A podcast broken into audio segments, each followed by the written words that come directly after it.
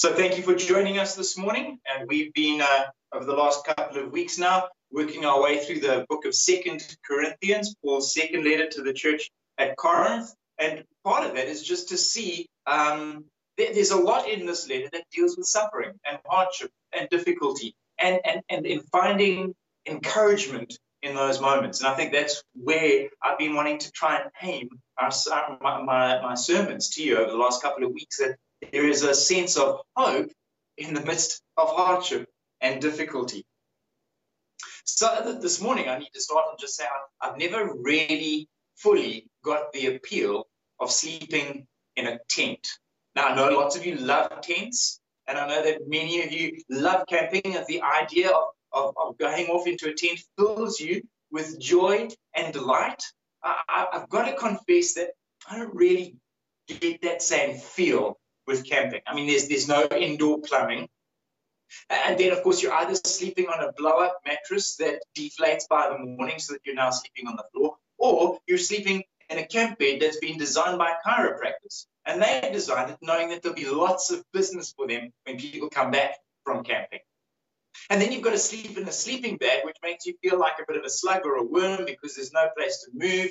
Um, you, you, can't go rummaging in the fridge at night. There's no friendly little light coming on when you go and find a midnight snack. Instead, you've got to stagger and stumble over everyone else's sleeping bags as you go and find a cooler box to find something from. So, I don't know, perhaps my lack of, lack of joy has been tempered by those occasions when I have spent time in a tent. I, am sure I've told this story before, but many years ago, Callum and I went, went camping. We went for a weekend. Callum was still in primary school. And uh, we went down to a campsite down the south coast and we went to set up our, our, our, our tent, only to discover that the tent that we'd been given didn't have tent pegs. And it was unfortunately one of those old A-frame camp uh, tents that needed guy ropes to tie it all down and keep it all up. So off we went to look for something that would that would work as tent pegs down the south coast on a Sunday afternoon. Nothing was open except Pick n Pay, and the only thing that Pick n Pay was selling were wooden skewers, the kind of that you would use for uh, a kebab. And so we bought a packet of those and managed to get the tent up, and those wooden skewers worked pretty well. Right until about midnight, when a volcano erupted, or at least that's, that's what it sounded like. And that was followed by an absolute tsunami, uh, just a downpour of rain. Um, what happened then was that the tent turned from being a tent and became some kind of flappy paper bag, which we couldn't quite get out of. Uh, the tent pegs hadn't really worked all that well. So what had to happen is that I had to now go out into what was rapidly becoming a vertical river in order to try and tie the tent pegs down. I told Callum to stay in the tent, hoping that his weight would keep the tent from being blown away. Except at that stage in his life, Callum was severely underweight. He was not quite the strapping young man that he is now. And there was a fear that actually he would blow away with the tent. Um, in my running around in the pitch dark with this in this absolute torrential downpour, trying to put the tent pegs together, I ran into a tree and gashed my head open. We finally managed to get the tent back together and then huddled in a corner as uh, on the only dry spot in the tent, as the rest of the tent was essentially an indoor swimming pool. Joy and delight. I suppose it's given us good memories, but it's not the sort of thing I want to repeat. I think maybe one of the other things that put me off staying in a tent is that I spent considerable time in Mozambique sharing a tent with Kevin. And the less said about that, the better. But yes, I, I do have to say, I think that a permanent brick and mortar home is a little better, right? I mean, the beds are nicer, the plumbing is a little more convenient, and I know that the nomads in the desert have their fancy tents with carpets and cushions and silk curtains and all sorts of things and, and it really does they, they make it look very comfortable. But to be honest they also have camels. And it's just give me a house anytime. Now we're going to read from Second corinthians chapter 5 this morning in just a moment. And, and, and we're going to read a little bit about what paul has to say about tents now we need to keep in mind a couple of things here. Uh, some people in reading this passage have said what Paul is doing here is telling us about what happens in the afterlife. And I'm not sure that that's the case. I don't think Paul sat down to write a discourse on personal eschatology. Sorry for the big words. Uh, in fact, the whole the whole thing of what, what of what happens when you die is kind of incidental to the bigger picture that Paul is painting. Let me say that what he's doing here in chapter five is really a continuation of what he's been speaking about over the last two or three chapters, and this is a, almost a bit of a parenthesis. See, he started off in the in, in the beginning of chapter four by by speaking about we. Well, he starts off by saying we have this ministry from God. And the interesting thing is that he then, then doesn't actually go on to describe what this ministry is. So he talks about this ministry, but doesn't tell us what this ministry is until the very end of chapter 5. And at the very end of chapter 5, he then says, This ministry of reconciliation. And we're going to get there next week. So it, it takes him quite a while to, to get to the point of describing what this ministry is. And what he's done in between while he's waiting to get to this ministry, he's gone a little bit of a sidetrack and gone, We've been given this wonderful ministry, but God's given this ministry to people like you and me. And God's done this wonderful thing of this great ministry and put it into a clay pot. That's what he said last week. We have this wonderful ministry in jars of clay.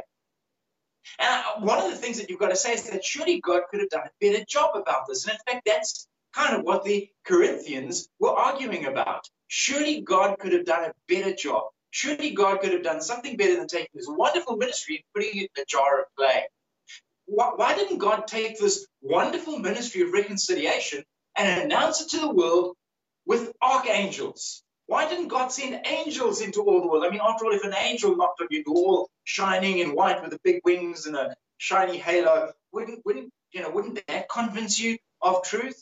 Even if God just once a year send an angel into the sky uh, to blow a trumpet and make this big announcement, wouldn't that really work? Could God not have used someone better than Paul to announce this, to be this minister of, of reconciliation? Could, could, God not have used Caesar? I mean, Caesar was, was popular. Caesar was, was famous. Caesar had power. Surely if Caesar was the one to make these announcements, things would have worked better. Or, or what about one of the, the Greek Olympian heroes? Surely one of them would have done the job. Because after all, isn't that what we what we do today? We want to see someone famous advertising stuff, and then we know, oh yes, this is a good thing. So we see Siya Kolisi advertising some kind of deodorant, and we think, oh well, I better get that deodorant too, because that will make me into just as good as a rugby player as Siya Kolisi is, right? Because if they use, uh, I mean, you, you, you see that, that, that advertising companies never use some kind of overweight, middle-aged, balding man in their adverts. It just doesn't happen. It's always some kind of sculpted Adonis with his shirt off in the gym. And, and they do that because they know if they use someone like me with my shirt off in a gym to advertise their product, that their competitors are going to make millions. And so what Paul has been at pains to say over the last couple of weeks is just this. He's saying, can you see the counterintuitiveness of God then instead of God using some superhero, superhuman kind of person, some angel to come and announce the good news, God takes this good news and gives it to frail, fragile human beings like you and I. He hands it over to, to a clay pot, a clay jar, people that are under pressure. And so that's what we're going to carry on with this week. That is, ministers of reconciliation appointed by God, just as Paul was. We might not be superhuman. And in fact, to be honest, most of us are probably feeling a little frail, a little flawed, a little broken, a little weak, a little bit less than the archangels. And I know that might not be great for your self esteem, but it's kind of who we are. And based on that, Paul says, even though that's who we are, God has something in store for us. And so, with that in mind, we're going to ask Paige um, to read for us this morning. She's going to read from Second Corinthians chapter 5, the first 10 verses. If you'd like to follow on with her there. Turn there in your Bibles and follow on with Paige. Thank you, Paige. Off you go. Today's reading is taken from 2 Corinthians chapter 5 verses 1 to 10. Our heavenly dwelling. For we know that if the tent that is our earthly home is destroyed, we have a building from God, a house not made with hands, eternal in the heavens. For in this tent we groan, longing to put on our heavenly dwelling, if indeed by putting it on we may not be found naked. For while we are still in this tent, we groan being burdened, not that we would be unclothed, but that we would be further clothed, so that that which is mortal may be swallowed up by life. He who has prepared us for this very thing is God, who has given us the Spirit as a guarantee. So we are always of good courage. We know that while we are at home in the body, we are away from the Lord, for we walk by faith, not by sight.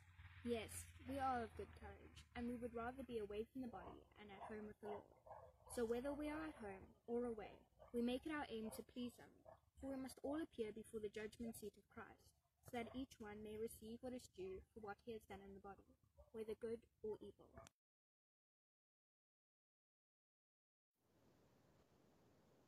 Thanks. That uh, hammock is quite um, tempting, I must say. Thanks for reading for us this morning. Now, there's five things I want to point out from that passage that Paige just read to us today. Five things that I want us to just kind of grab hold of this morning if we can. And it's this it's what we know, what we experience, what we were made for, what we're sure of, and what we'll do. You get that? What we know, what we experience, what we're made for, what we're sure of, and what we'll do. So here's what we know. Paul, Paul starts that passage. He started chapter 5, verse 1 with, This is what we know. Now we know. There are a lot of things that we know. There are a lot of things that we think we know. There are many things that we don't know, but we really should know. And I think that this is what Paul is talking about here. This is something that we should know, although you may not be aware of it. And it's kind of a, a, a bit of an odd thing. He says, here's what we know. If this tent gets destroyed, we've got an eternal building made by God, which sounds like a, a bit of an odd thing to know. Why do we need to know that we've got a tent that's going to be replaced by a building? That's kind of just weird. What is he even talking about?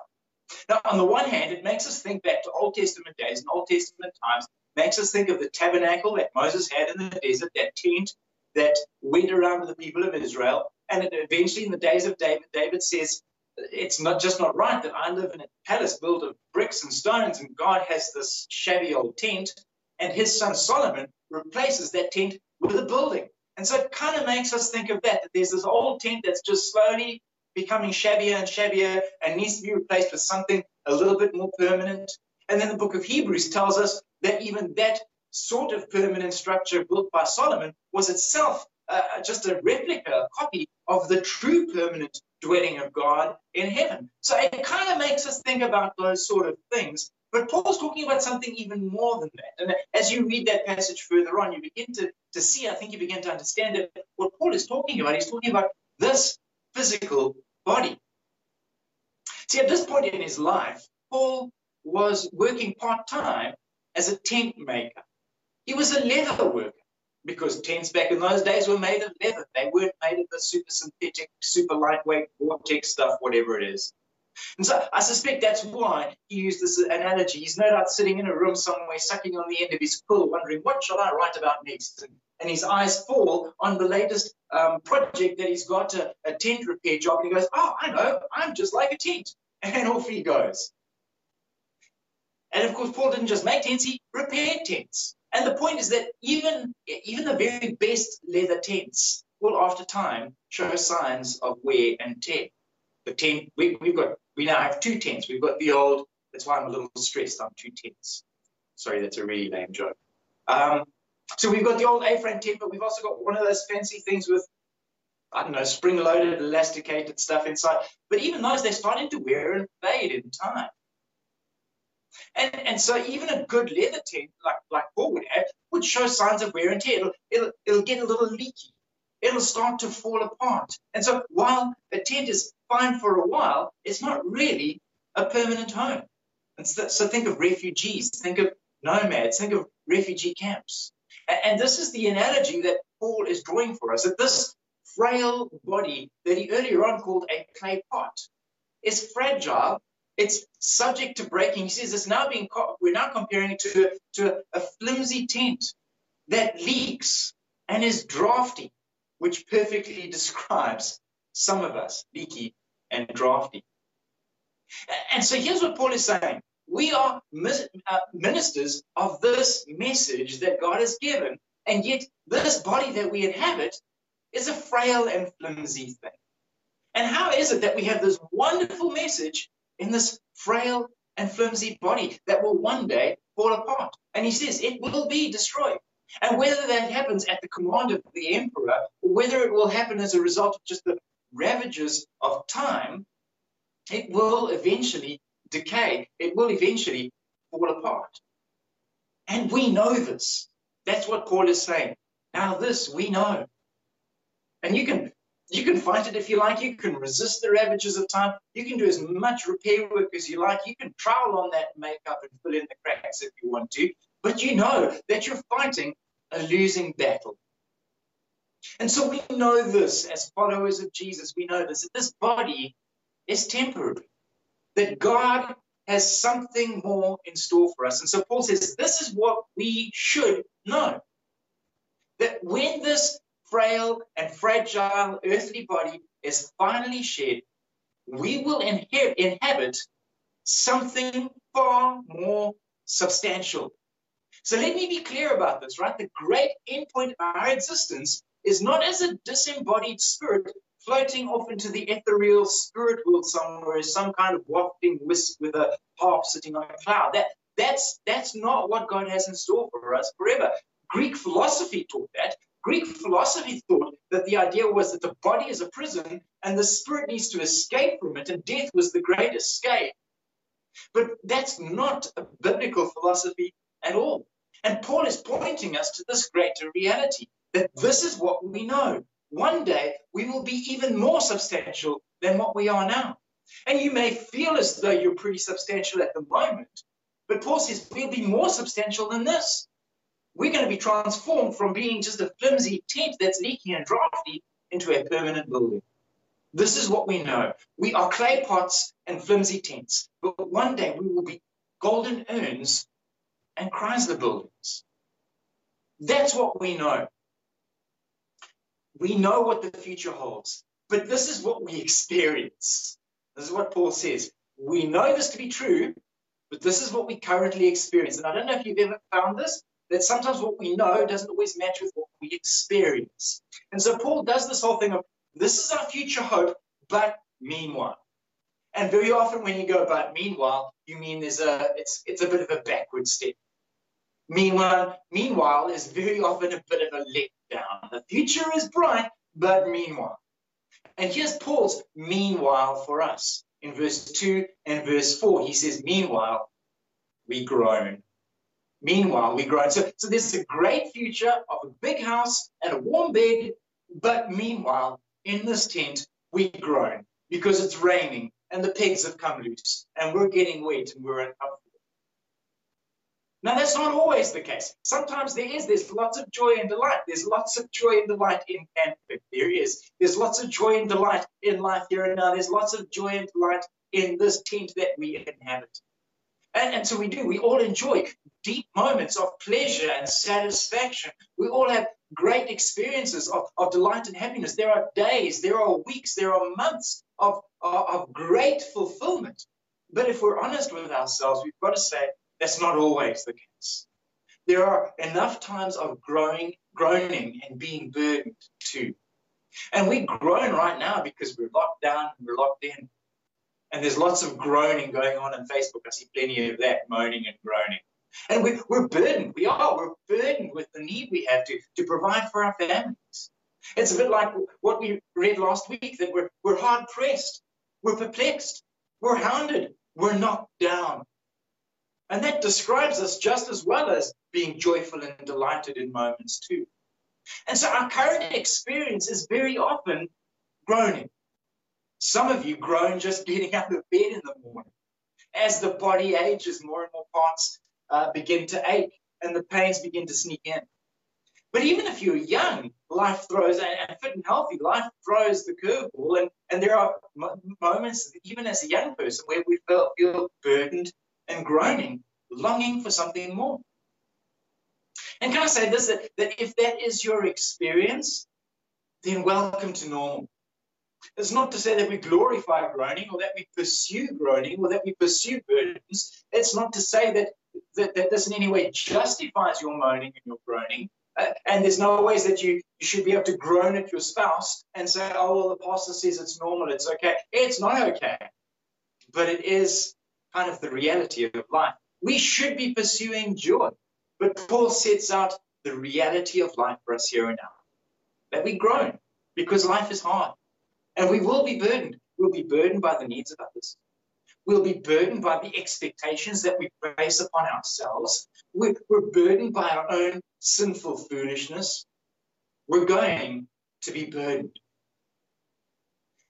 But the good news of the gospel is that we were made for something more than this. We were made for something more than just being frail and fragile, a tent that gets blown about by the storms. And so Paul says in verse 5 that it is God who has made us for this very purpose. And you've got to say, well, for what purpose? Why did God make us? So we, we've talked about what we know. We've said this is what we experience, but what were we made for? What have we been made for? We have been made for more than this. Paul says we've been made for glory. We've been made for heaven. We've, we've been made for, he says, he uses a different analogy. He mixes his metaphors and it all gets very messy for, for, for an English teacher. But he says we've been made for better clothes than what we're wearing right now. We've been made to be a building and not a tent. Let me try and unravel a little bit of what he means here. He, he, what he means is that we've been made for more than this simple life, as full of happiness as it often is. We've been made for something more.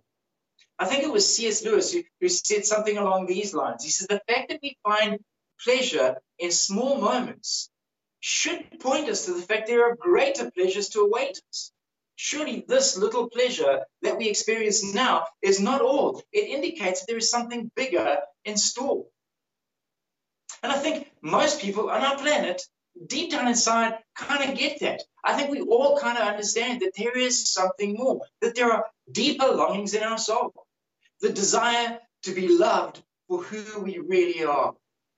Uh, and, and to some extent, we, we will find a measure of that in, in marriage and in friendship. But there, there, there resides within us that deeper longing to be, to be loved for who we are and as we are.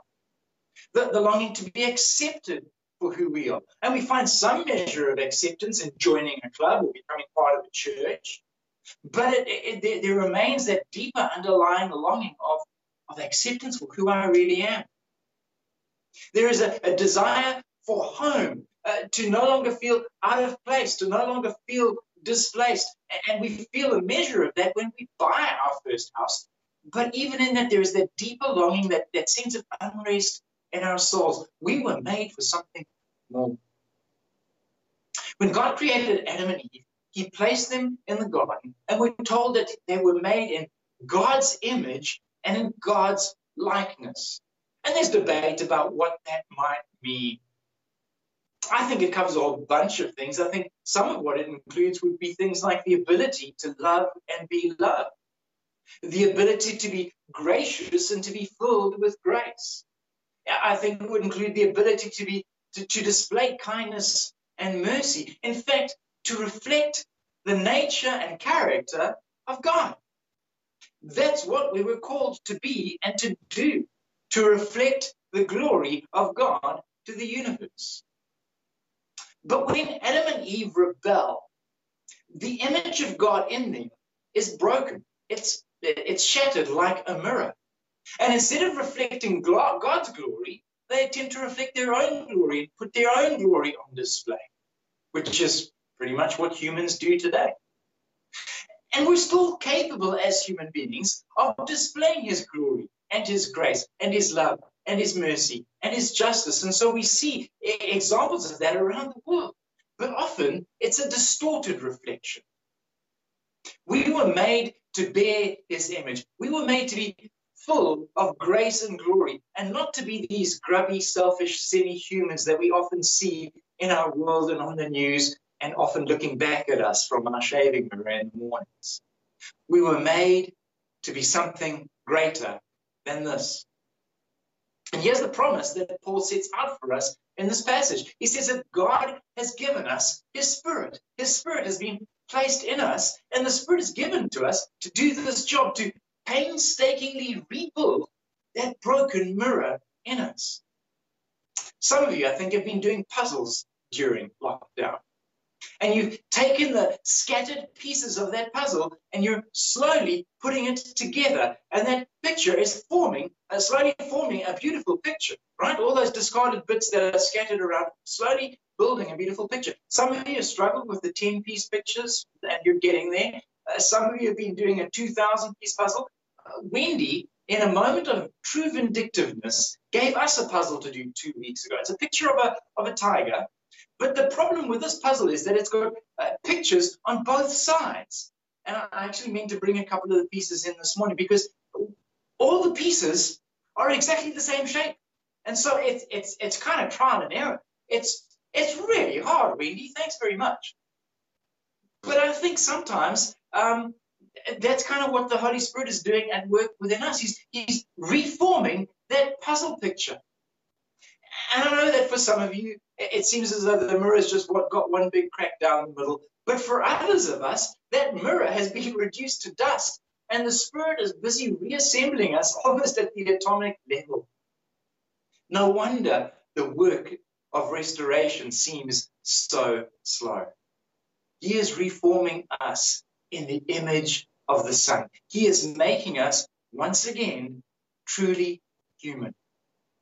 God has made us for this purpose. That though we groan and though we are burdened, one day we will be clothed. And then Paul uses this wonderful language where he says, and what is mortal will be swallowed by life.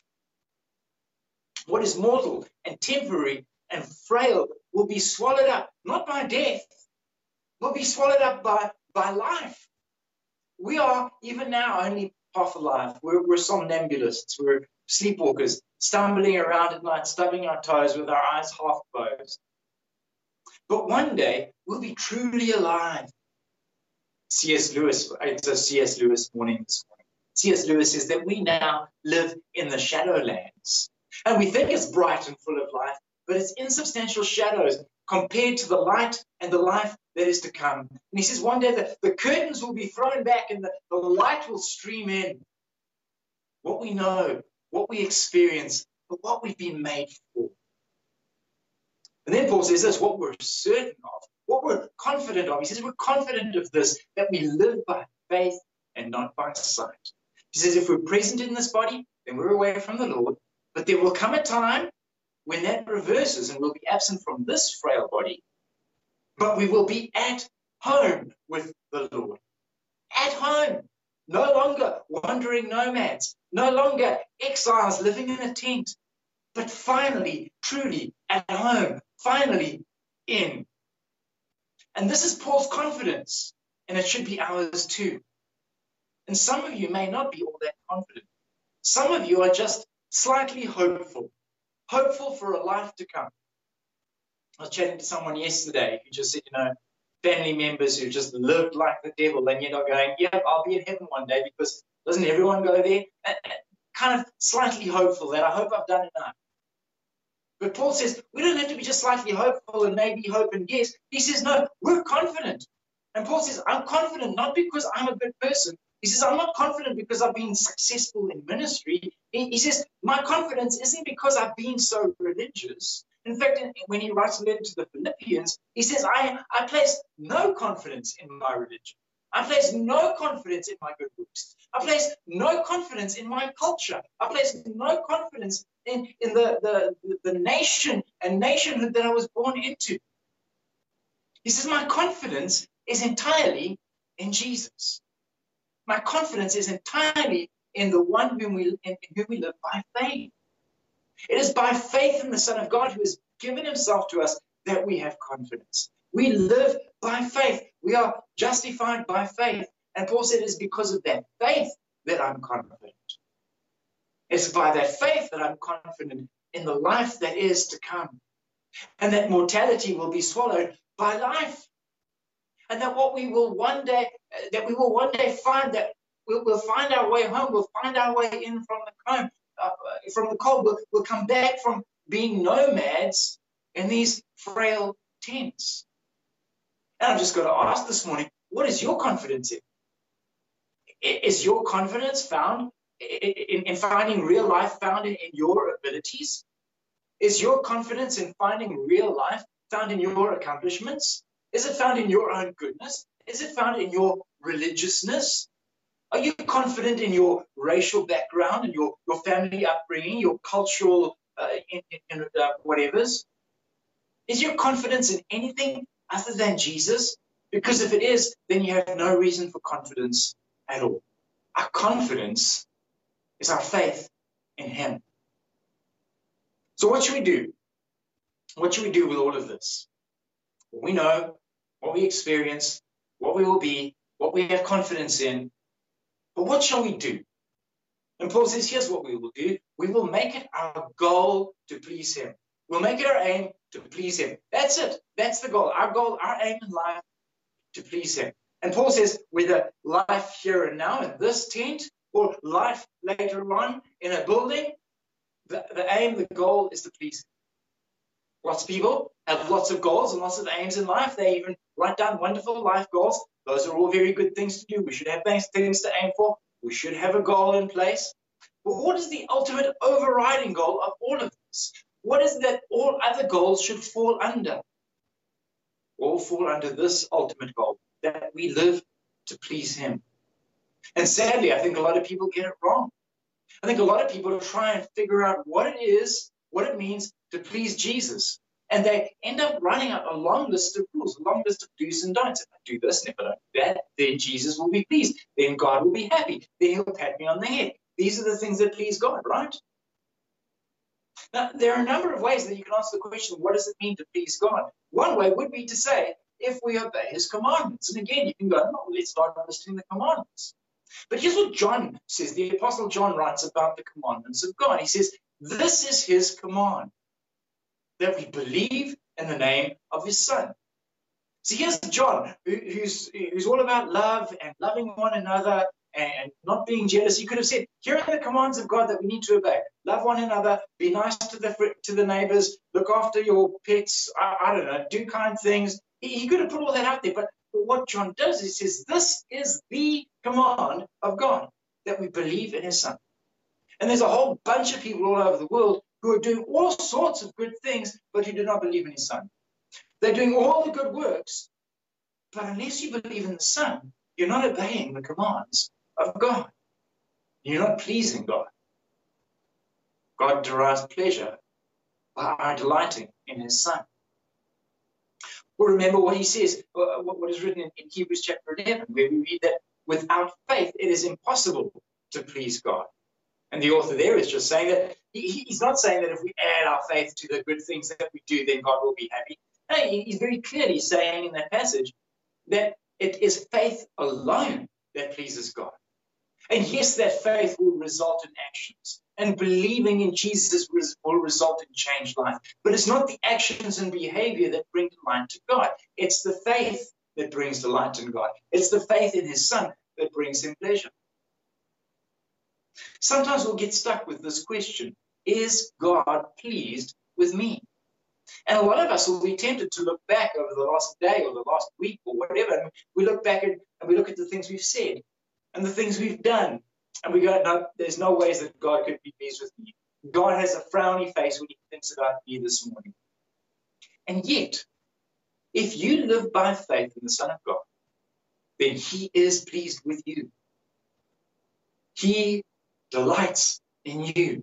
He looks at you with a smile on his face. His pleasure is in you, not because what you have or haven't done, but because what Jesus has done.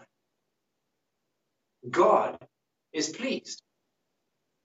Martin Luther says this. He said that we're saved by faith alone, but not by a faith that is alone.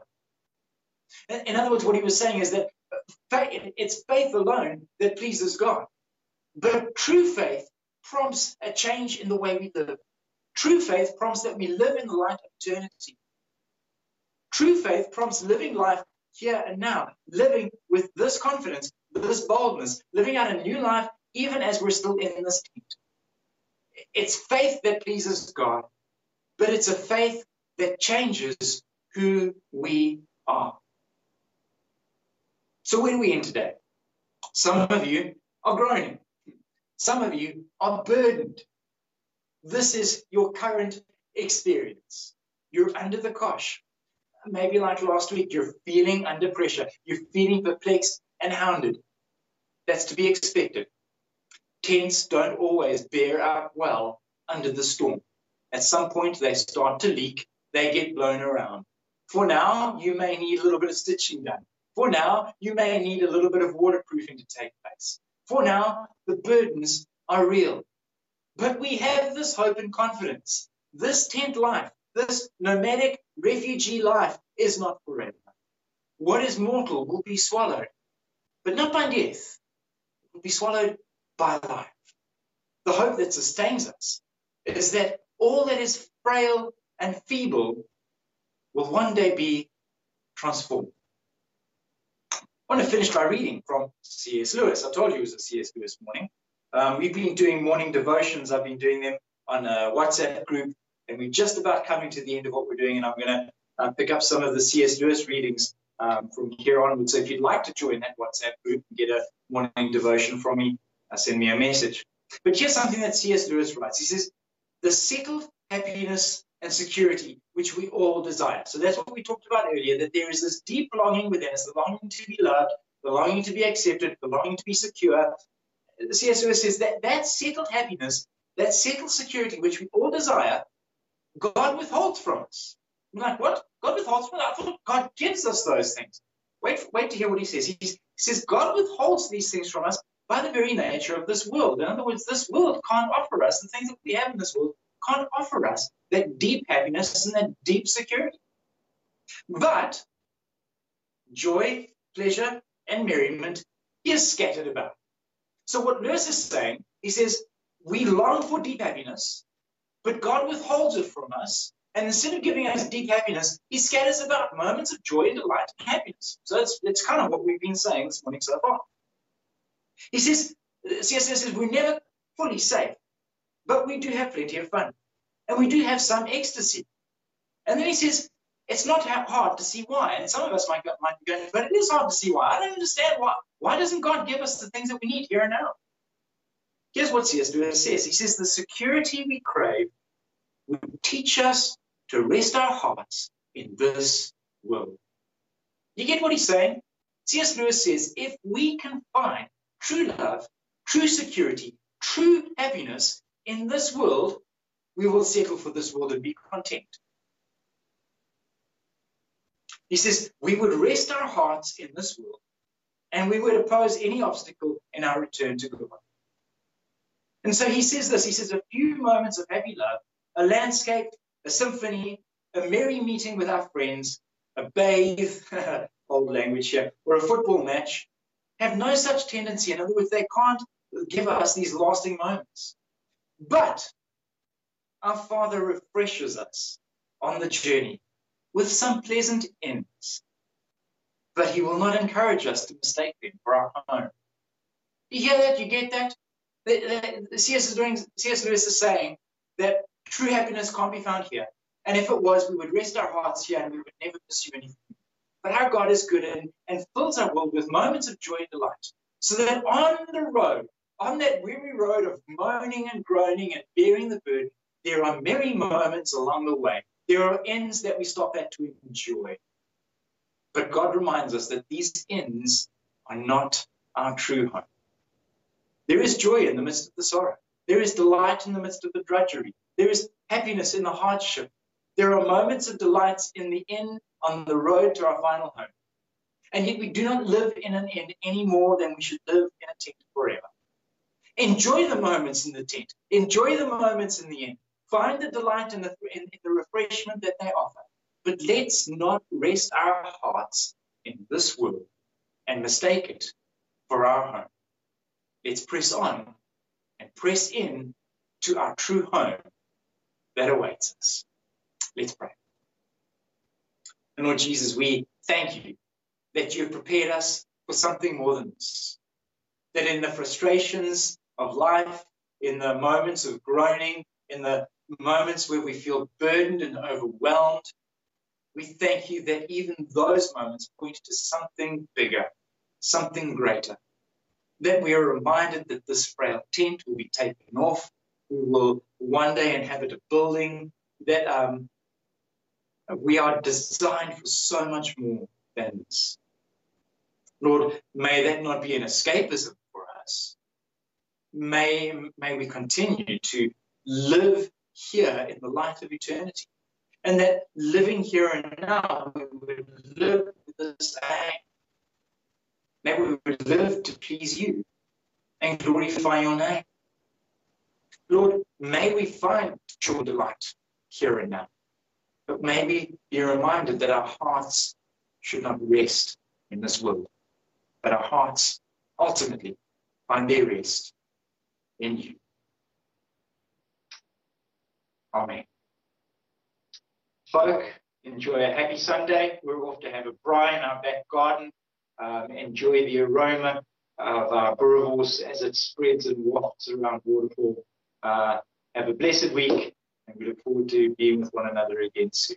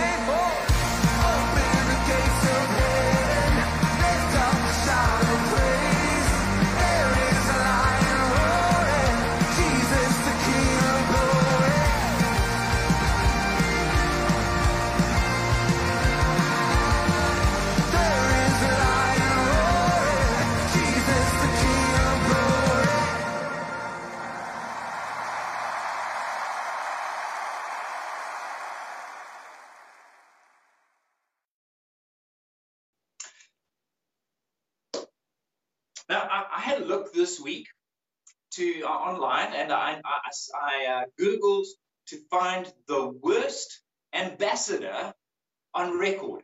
And I found this little gem. I need to read it to you. It's just a wonderful article. Um, it's, it's, it's about the United States of America ambassador to Kenya about 15 years ago. He's no longer the ambassador, but it says this, this and this was an official report on him.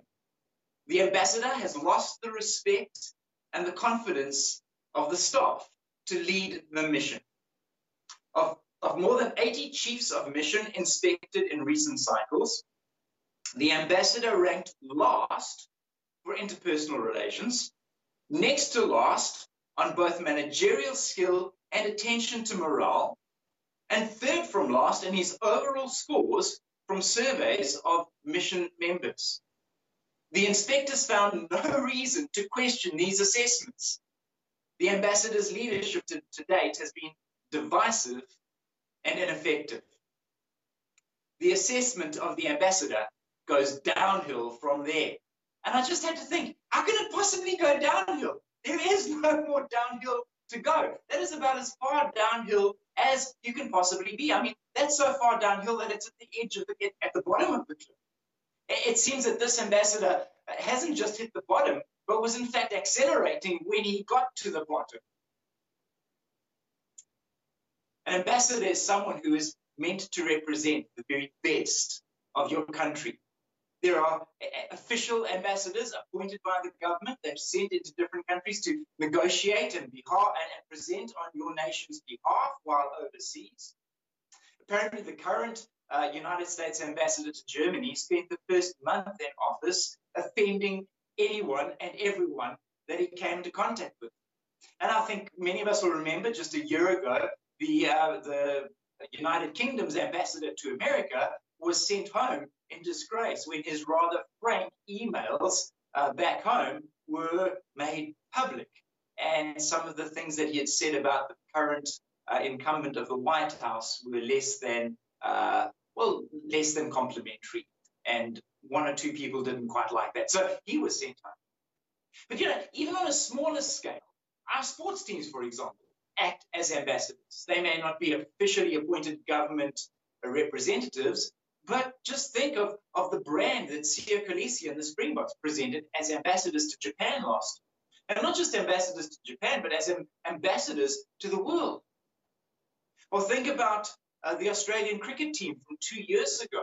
Who would have thought that the actions of a sport team would result in the prime minister of the country going on national TV and going into international news with a, a, a certain amount of hand wringing and apology? As many people in Australia said, this is not a representative representation of who we really are.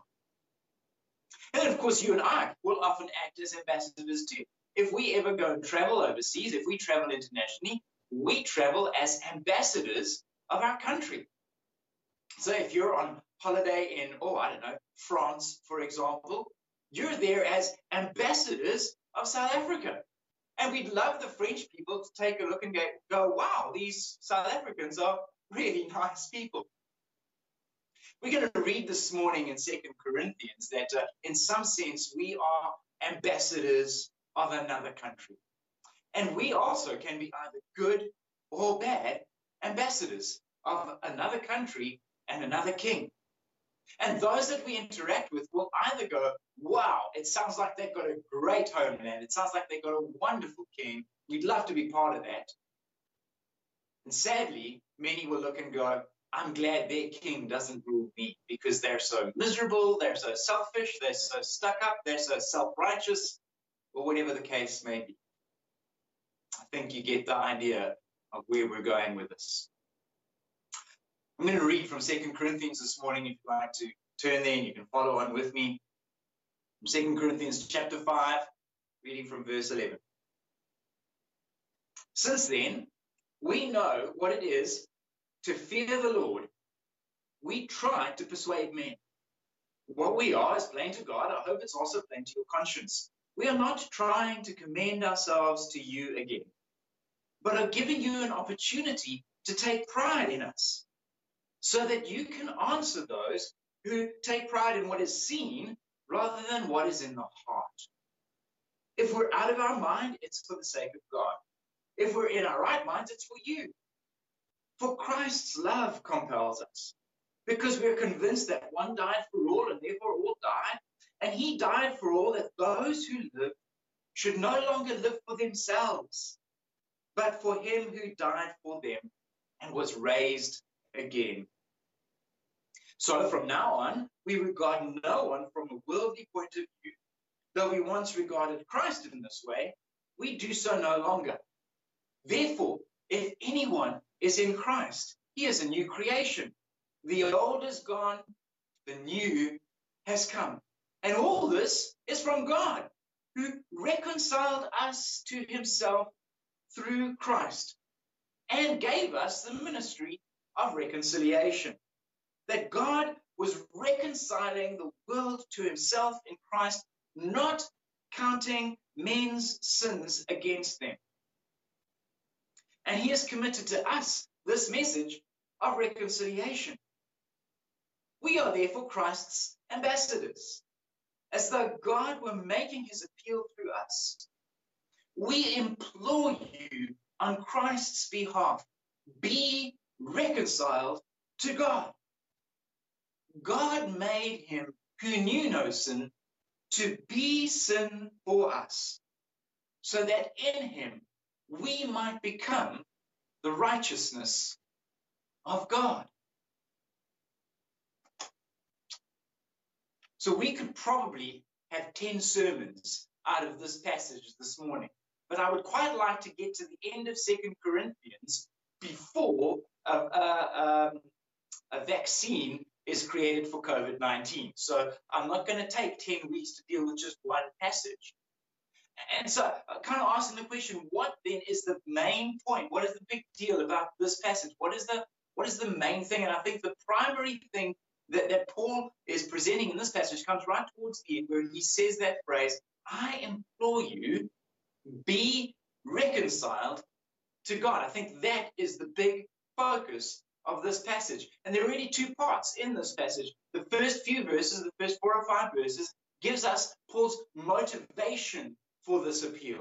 Why he appealed, what, what, what drives him to make this appeal? What drives Paul? What motivates Paul in ministry and life? And then the second half of the passage deals with the message. So we've got the motive and the message. What is the message of reconciliation? So the motive behind Paul's appeal of reconciliation and the message of what reconciliation is. So that's where we're going this morning. So the first thing to ask then is what motivates you to get things done? What is the thing that drives you to get out of bed in the morning? Is it a pressing urge to visit the porcelain? Is it a dull rumble in the tummy in order to go for cornflakes and coffee? Is it a need to get up and get out to go and earn your daily crust? What, what motivates you to do anything in life? What drives you to interact with others? What drives you to get a job or to not get a job? What drives you to clean the house? What motivates what motivates you in, in your faith and in your church attendance? What motivates you to love your wife? If you're a disciple of Jesus, then, as we've just said, you're an ambassador of Christ. What motivates and drives you in that? What drives you to be his ambassador, whether good or bad? And Paul in this passage sets up two motivations, two motivations for life and ministry. In chapter 5, verse 11, Paul says this So, because we know what it is to fear God, we seek to persuade. And so, the first motivation that Paul has in ministry and life is this the fear of God. Uh, Paul essentially says, I do this out of fear, which doesn't really sound too good, does it? I mean, there's not a whole lot of things that we should be doing that are motivated by fear. Uh, sure, execute spiders out of fear. I think that's completely normal and absolutely acceptable. So that's something that you could perhaps do out of fear. But in general, should fear be the primary motivation in the things that we do? I think there are some people who perhaps decided that they'd better become a Christian because they were afraid of going to hell. Is that a good reason for coming to faith? I'm not so sure it is. Some people get married because they're afraid of spending, you know, the, the rest of their lives alone. Is that a good reason to get married? You know, after 10 years of marriage on your anniversary day, well, dear, I'm so glad I married you because it stopped me from being afraid of being alone. I, am not quite sure how romantic that really is. And fearing God, I mean, should we fear him? Isn't he supposed to be loving and kind? And how would fearing God be a good motivation for anything? Is there a sense of, I'll better be nice to my wife because if I don't, God's going to get me? Or I better put more money into the offering because God is watching me and he'll zap me if I don't put in enough. Are those kind of motivations good and healthy? So, what's the deal then with this fear of God thing that drives me?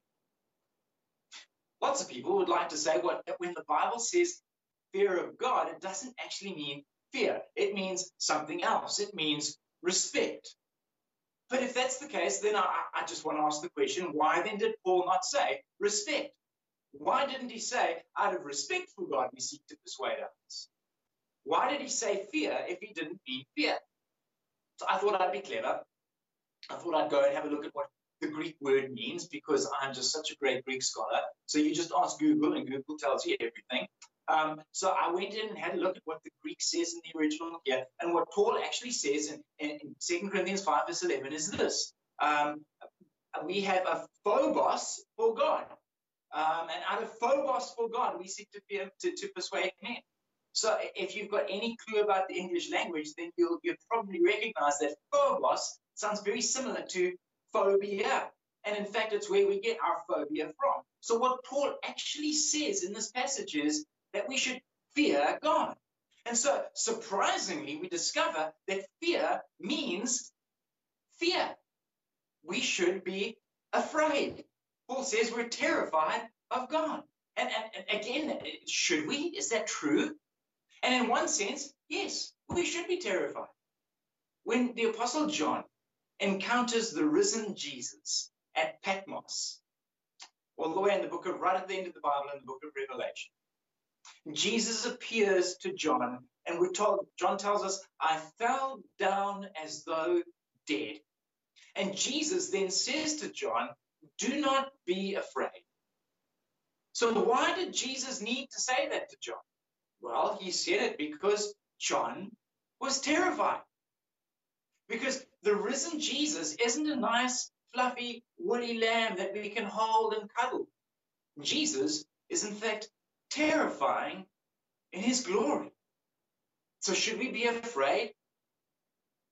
I love how C.S. Lewis, in, in his book, The Lion, the Witch, and the Wardrobe, that children's story, I love the way he puts it. Susan, one of the one of the young girls, uh, says, um, she says, "Is he safe?" Talking about Aslan, the lion. She says, "Is he safe?" And Mrs. Beaver says, "Safe? Who said anything about safe? Of course he isn't safe. He's a lion but he's also good. He's our king. And that's exactly the truth. Is God safe? Of course not. He's God, but he's good. Perhaps a little bit more helpful is to see how the Bible, what, what the Bible contrasts the fear of God with. And it's interesting that the fear of God is not contrast, contrast with the absence of the fear of God, but that the fear of God, uh, particularly in the book of Proverbs, is contrasted with the fear of man. And so the opposite of the fear of God is the fear of man. And here's what the book of Proverbs means when it speaks about the fear of man. Proverbs says that we tend to live our lives under the gaze of something or someone looking for approval. And that's really what the fear of man is. We're doing stuff and looking over our shoulder to see who's approving, Who's giving us a pat on the head? Who's saying, well done? Who's saying, yes, this is the right thing to do? We're living our lives under the gaze of others.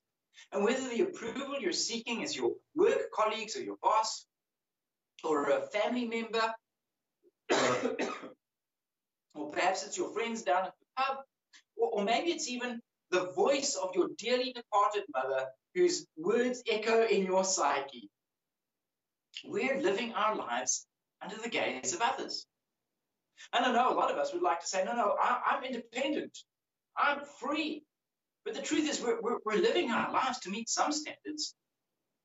And even, you, even if you think you've set those standards yourself, you're still living under your own gaze and seeking your own approval. You're, you're seeking to be your own pleaser and, and developing your own self esteem. We're still living our lives under the gaze of me and my self determination.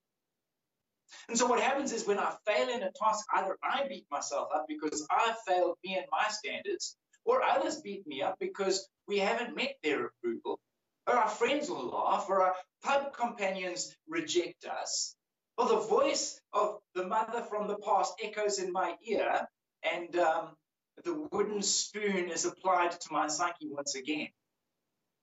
And the Bible says instead of living our lives under the gaze of others here and now, let's live our lives under the gaze of heaven. Let's seek heaven's approval. And the wonderful thing about the gospel is that that approval comes not based on merit, not based on earnings, not based on appearance, not based on power, but the approval of heaven is entirely by grace. And so Paul says, here's this first thing that drives me in my life and ministry. It's that I live my life before God. And that's why he's able to say, if they call me mad, well, that's okay because it's God's approval that I want. If, I was all about the fear of man, I would change my approach. And so, so he speaks about those who, who are more interested in outward appearance. And Paul says, if, if I was really driven by the fear of man instead of the fear of God, I would become more consumed by the outward appearance and by what the ministry looks like externally. But he says, I'm willing to act as a fool. If, if people consider me to be a fool for, for preaching this gospel, well, I'm out of my mind for God's sake. Now, that doesn't mean that as Christians we can be obnoxious and deliberately offensive and be fools. Um, certainly not. I don't think that's particularly pleasing to God either. But it's the sense that we are being driven by what God thinks, being driven by his approval, which is entirely by grace. And so it's worth us pausing for a moment this morning and just asking the question whose approval do you seek? Who is the grand audience of your life? Whose applause you crave? Which Shakespeare play was it where he says, All life is a stage and we're all actors on it? We're looking for someone's approval. We're in the spotlight for someone. Who is it? Then Paul says something slightly surprising in that his second motivation, he says, is the love of Christ. So on the one hand, he says, I'm motivated by the fear of God. And on the other, he says, I'm motivated by the love of Christ. And, and in some sense, these two things seem to be opposites, don't they? The fear of God and the love of Christ. And yet Paul says these are the two things that motivate my life and ministry. He says Christ's love compels me. And here's how the Bible always expresses the love of Christ. The Bible never says, I know that Jesus loves me because I had a warm, fuzzy feeling when, when we sang that song or when I heard that sermon or when I read that Bible verse. It never says, I know Jesus loves me because I got shivers down my spine when, when that guy at church gave me an encouragement. It never says, I, I, I know that Jesus loves me because someone forwarded me a nice, sweet poem with flowers on it on WhatsApp or on Facebook. The Bible always says, This is how, how I know he loves me. Take a look at the cross. Always. It's always the objective truth of the crucifixion and never the subjective experience that demonstrates the proof of his love to us. Now, that's not to say that those other things do not at time at certain times give us a measure of encouragement. They certainly do, and we should rejoice in those things. But those should not be the primary means of assuring us of the love that Christ has for us. The true certainty of the love for Christ comes in this. Look at the cross. And that's what Paul does here. He says the love of Christ compels us, and then he immediately says Christ died for all. And he died so that we could no longer live for ourselves. And so, can you see how that then ties into what we were saying about the fear of God and the fear of man? how often it is that we live for ourselves. We're living for fear in, in, the, in fear of others. We're, in a sense, living under the fear of ourselves and seeking our own approval. We think of ourselves so often and what will benefit me? What do I want? What will, what will make me feel good? Many people like to say, I fear no man. I just speak my mind. And, and some people will, will applaud that and say, well, yes, well done. That's great. Independence. I like that. But what they're actually saying is, I'm only interested in me. And I really couldn't be bothered about how that impacts anyone else. But Paul says that can't be what drives us. We no longer live for ourselves. He says, if you're a disciple of Jesus, then you need to understand this that Christ has died for you. And not only that, that you have now died in him. You share in some way in his death. And because of that, you've been changed. You're now no longer what you were. And he then quotes that or, or, or gives us that well known verse that's quoted so often where he says, You have been changed. The, the caterpillar has been turned into the butterfly. And I think for a lot of us, we're butterflies who are trying to get back to being worms. But Paul says, You've been changed, you've been transformed, you're now alive in him. And so he says that, that, that, that little phrase, you no longer live for yourself. You live for him. Your life is now lived under his gaze. And so the love of Christ displayed in his sacrifice drives us to offer ourselves as a sacrifice before God and to offer ourselves as a sacrifice before others. It's been said, and um, I'm going off, um, off, off script here. Um, just thinking about the world pandemic we're in at the moment. But over the centuries, Christians have been at the forefront of dealing with pandemics. There were many plagues that riddled the Roman Empire in the first three, four, five hundred years uh, of, um, of the Christian faith. And what often happened in those pandemics is that the wealthy would leave the cities because it was in the cities that plagues were most concentrated because that's where all the people are, just as it is today. And the wealthy would leave the city and go into their country homes and avoid the plague. And they would leave the poor to die. And Christians chose to stay in the city. Just to be clear, Christians didn't choose to just go and sit and worship in their homes by themselves. They chose to stay in the city and care for the poor. So that when the doctors and the nurses said, We're no longer going to put our lives at risk, we're going to run away, the Christians said, We'll put our lives at risk. And the Christians were driven by a love for Christ willing to lay down their lives as a sacrifice and demonstrating love for the, for the society, for the culture, for those around them. And Christians willingly gave their lives to care for the sick and the dying. What in, one of the interesting things that happened, of course, is that many Christians, in doing that, developed an immunity to the plagues and the, the, the pandemics that were around at the time. But the bigger result was that the wider community even those who fled to the hills, went, What is it that drives people to do this? What is it that would cause people to put their lives at risk for the sake of others when they could freely run away and escape and avoid danger? Why would they deliberately place themselves in the way of danger? What love drives them? And it's simply this the love of Christ compels us we now do things because he loves us and because we love him.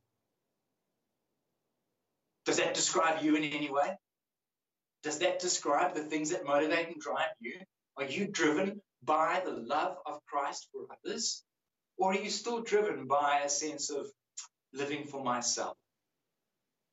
Do your actions, do your attitudes, do your thought patterns, do your thinking describe a love for others. And so we find these two motivations are to be at work in us fear and love. And again, they sound mutually exclusive. Isn't it the Apostle John who says that perfect love is supposed to drive out fear, right?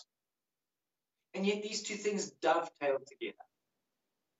The two greatest motivations for us, all we do uh, and all we seek to achieve are these two things the true fear of God and the great love of Christ. And the need to hold on to both of these truths that we are to live our lives under the gaze of a holy God and fix our gaze upon the cross. And it's those two things that get us out of bed every morning. It's those two things that prompt our relationships and lead to the decisions that direct our thoughts and actions and activities. So that's what motivated Paul. But what about his message? What was the message of Paul? And that was in the second half of the passage that we read this morning. And, and Paul kept circling around the same truths. I don't know if you noticed, but he repeated himself again and again and again. Twice he told us what God is doing. Three times he told us how God has done it. And three times he says that this is my commission, all in the space of four or five verses. So here's what it is, right? Here's what God is doing. He's reconciling us to himself. He's reconciling the world to himself. Here's how he's doing it. He's reconciling the world to himself through Christ, not counting our sin against us, through the sacrifice of the sinless Savior. And here's what Paul's commission has been to be an ambassador, to declare the message, to announce to the world, be reconciled. So I started today talking about ambassadors.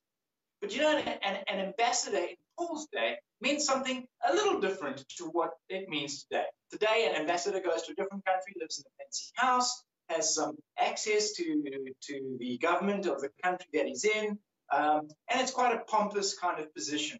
But the position in Paul's day, an ambassador in Paul's day, was more commonly the guy who would walk into the camp of the defeated enemy with terms of surrender. So there's been a battle, the battle is over, there are dead bodies everywhere, and the victorious team sends a representative in to the loser. And the terms of surrender get read out loud in the loser's camp. And they're generally along the lines of, you all will be, my, be our slaves. We're going to poke your eyes out and hold them in this bag. We're going to chop your ears off and turn them into radio antenna. We're going to send you off to be uh, to work in the, in the, salt mines of Siberia. Uh, that, that was kind of what would happen as an ambassador. In fact, it's what should have happened at the Rugby World Cup last year, right? Faf in his South African undies should have gone into the English change room and he should have been reading out the terms of surrender to the losers. He should have had a little piece of paper to say, sign here. Bill stays with us for the next four years. You have to walk around the streets of London in South African underwear announcing that we're the best team. And if you disagree, we'll meet you back in the field and do it all over again. But in the case of the gospel, what Paul is announcing, things are a little different. Because the terms of surrender aren't about slavery and aren't about rubbing your face in it. But the, the terms of surrender are this let's get back together, let's reconcile. See, here's how this whole thing comes down, right? We, God, we were far from God. We were separated from God. We're on opposing teams. But God has conquered. He has won. He's the king. And he offers us these terms. And these are the terms that he offers us. Come to me, all who are weary, and I will give you rest. These are the terms of surrender that he offers. Come to me, and I'll take the burdens off. That's the appeal of the gospel. It's not come to me and I'm going to give you a bunch of rules and now you're my slaves. It's come to me and enter into joy. And God's appeal to you and to me today is still the same. Be reconciled, draw in, be drawn near. And here's how he accomplishes this reconciliation. Three times Paul says that we are reconciled through Christ. Sins not counted against us. and then at the end, that verse that uh, I think is one of the profound verses in scriptures where, where, where we read that God made him who knew no sin to become sin for us so that we may become the righteousness of God. How, how does God win? How does God accomplish this righteousness? How does God deal with the rebels who have rejected him? What can God do about the justice that must be dealt out with? And reconciliation happens at the cross. In Christ, God is reconciling the world to himself. And this is God at work right now. Through the cross, sin is not counted against us. So, he who knew no sin becomes sin for us. You follow that? Right? Jesus, who was sinless, the only person who ever lived without sin of any kind, becomes sin. And it's a strange way to put it. He literally becomes sin. Not that just that he, he takes on sin, or that he in some way absorbs sin, and certainly not that he becomes sinful, but he becomes sin personified. He is sin embodied on the cross. It's kind of weird. He becomes sin, and in that, the justice of God is met. And the penalty due to the rebels is, is found, is meted out in Christ. And so that becomes in the terms of surrender. No one else needs to die. Death has already taken place. No ears need to be chopped off. Christ has fulfilled all the requirements and died in your place and mine. And now we become in him the righteousness of God. And again, that's not to say that um, that we become sinless in our behavior, but it's rather the sense that something is placed on us. It's almost as though the ambassador rides into camp and brings with him the robe of the prince and says, Here, wear this, so that when the king meets you, he will see his son's robe and that's not so, so that the king is fooled because he's got bad eyesight and doesn't figure out who you are, but rather it announces this good news that the rebel has been made a prince. And so now with Paul, I must echo these words to you this morning be reconciled to God in Christ. But can I point out something to you? That Paul says it's God that's making this appeal through me. It's God making this appeal to you through us. God implores us, be reconciled. God pleads. Isn't that the wrong way around? Surely we should be the ones who beg and plead. Surely Prince Harry entered into the Springboks change room to beg and plead for terms of mercy, right? Surely it's the, the losers who are begging and pleading for mercy and grace and kindness and for better terms of surrender. And yet, in this case, it is God appealing, begging, pleading with us be reconciled. So often we're lost in our world. We're, we're caught up in our own ambitions and our own achievements and our own drives and dreams and the pursuit of our own independence that we've perhaps lost sight of just how far we have strayed from Him. And now, this morning, it is God who pleads with us be reconciled. Come home. Come home, all you rebels. And many of you today can say, I have been reconciled with God. And that should be reason for us to celebrate. You, many years ago, or perhaps just a few weeks ago, have heard the appeal and, and the, the work of reconciliation was done. You have been reconciled to him. And when you look at this and get lost in the grammar, you can see that this is a case of God doing something to you. This is his action on you. He has reconciled you to himself. And if that's happened to you, then, then celebrate this morning. Look back at that moment and celebrate what God has done but I want to point out something here that, that I don't know if you notice that, that Paul is writing this, and he's not just writing this to non Christians. I think so often we get this idea that the gospel, this message of reconciliation, is given to people who've never heard the gospel before, and that they should respond to it and then come out of the world and, and get ready for heaven. And that's it. And now we can move on to other things. But Paul is making this appeal to Christians. It's almost as though he's saying to us this morning, continue to be reconciled. Some of us came to Christ many years ago, and yet we distance ourselves from him through our guilty conscience, perhaps, we think we'd better stay away from him for a while because perhaps he's a little cross with us. Or, or perhaps we feel that God hasn't lived up to the expectations that I want from him. He hasn't changed my husband. He hasn't given me a job. He hasn't sorted out my health issue. And so we withdraw from him, perhaps. The tendency in us is to perhaps um, trust in other things.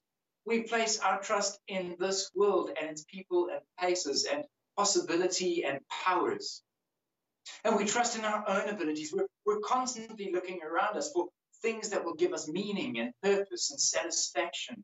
And yet, God's constant appeal to us is come back, come home, be reconciled, be transformed. You've been made righteous.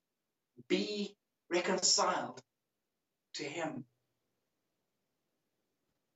I found this article this week about a lady called Elizabeth Barrett. You may have heard of her. She she was a, an English poet in the 1800s. A, a, childhood accident had caused her to lead a life of semi. In, I'm just reading off the article here. Uh, lead a life of semi invalidism. Right. Um, she married a guy called Robert Browning in 1846. In her youth, Elizabeth had been watched over by her tyrannical father, and when she and Robert were married, their wedding was held in secret because of her father's disapproval. Immediately after the wedding, the Brownings sailed for Italy and they lived there for the rest of their lives. But even though her parents disowned her, Elizabeth never gave up on the relationship. And every week she wrote them a letter. Not once did they reply. After 10 years, Elizabeth received a large box of mail. And inside that box, Elizabeth found all of her letters. Not one had been opened. Today, those letters represent some of the most beautiful in classical English literature. Had her parents only read a few of them, their relationship with Elizabeth might have been restored. It's a sad story, isn't it? God has sent you a letter he sent you many letters today. Please read it. Don't send it back unopened. Read the tenderness and compassion of our Savior and the terms of surrender that He offers to us, terms that include joy and delight and freedom. I implore you on Christ's behalf be reconciled to God. Let's pray together. And so, our Father, we thank you this morning for your appeal to us. That in your great love and mercy, you call us and draw us to yourself. Thank you for the appeal of the gospel that says, Come, all who are weary. And may we all come this morning. May we heed the call to be reconciled, to continue to, to continue in being reconciled. Lord, may we find that you transform us, that you change the things that drive and motivate. May we be driven by fear of you, may we live our lives under your gaze. May we be driven by the love of Christ, who has given himself for us. We pray these things in Jesus. Amen. Go and make yourself a cup of coffee, and uh, hopefully, I'll see you in about five minutes on Zoom.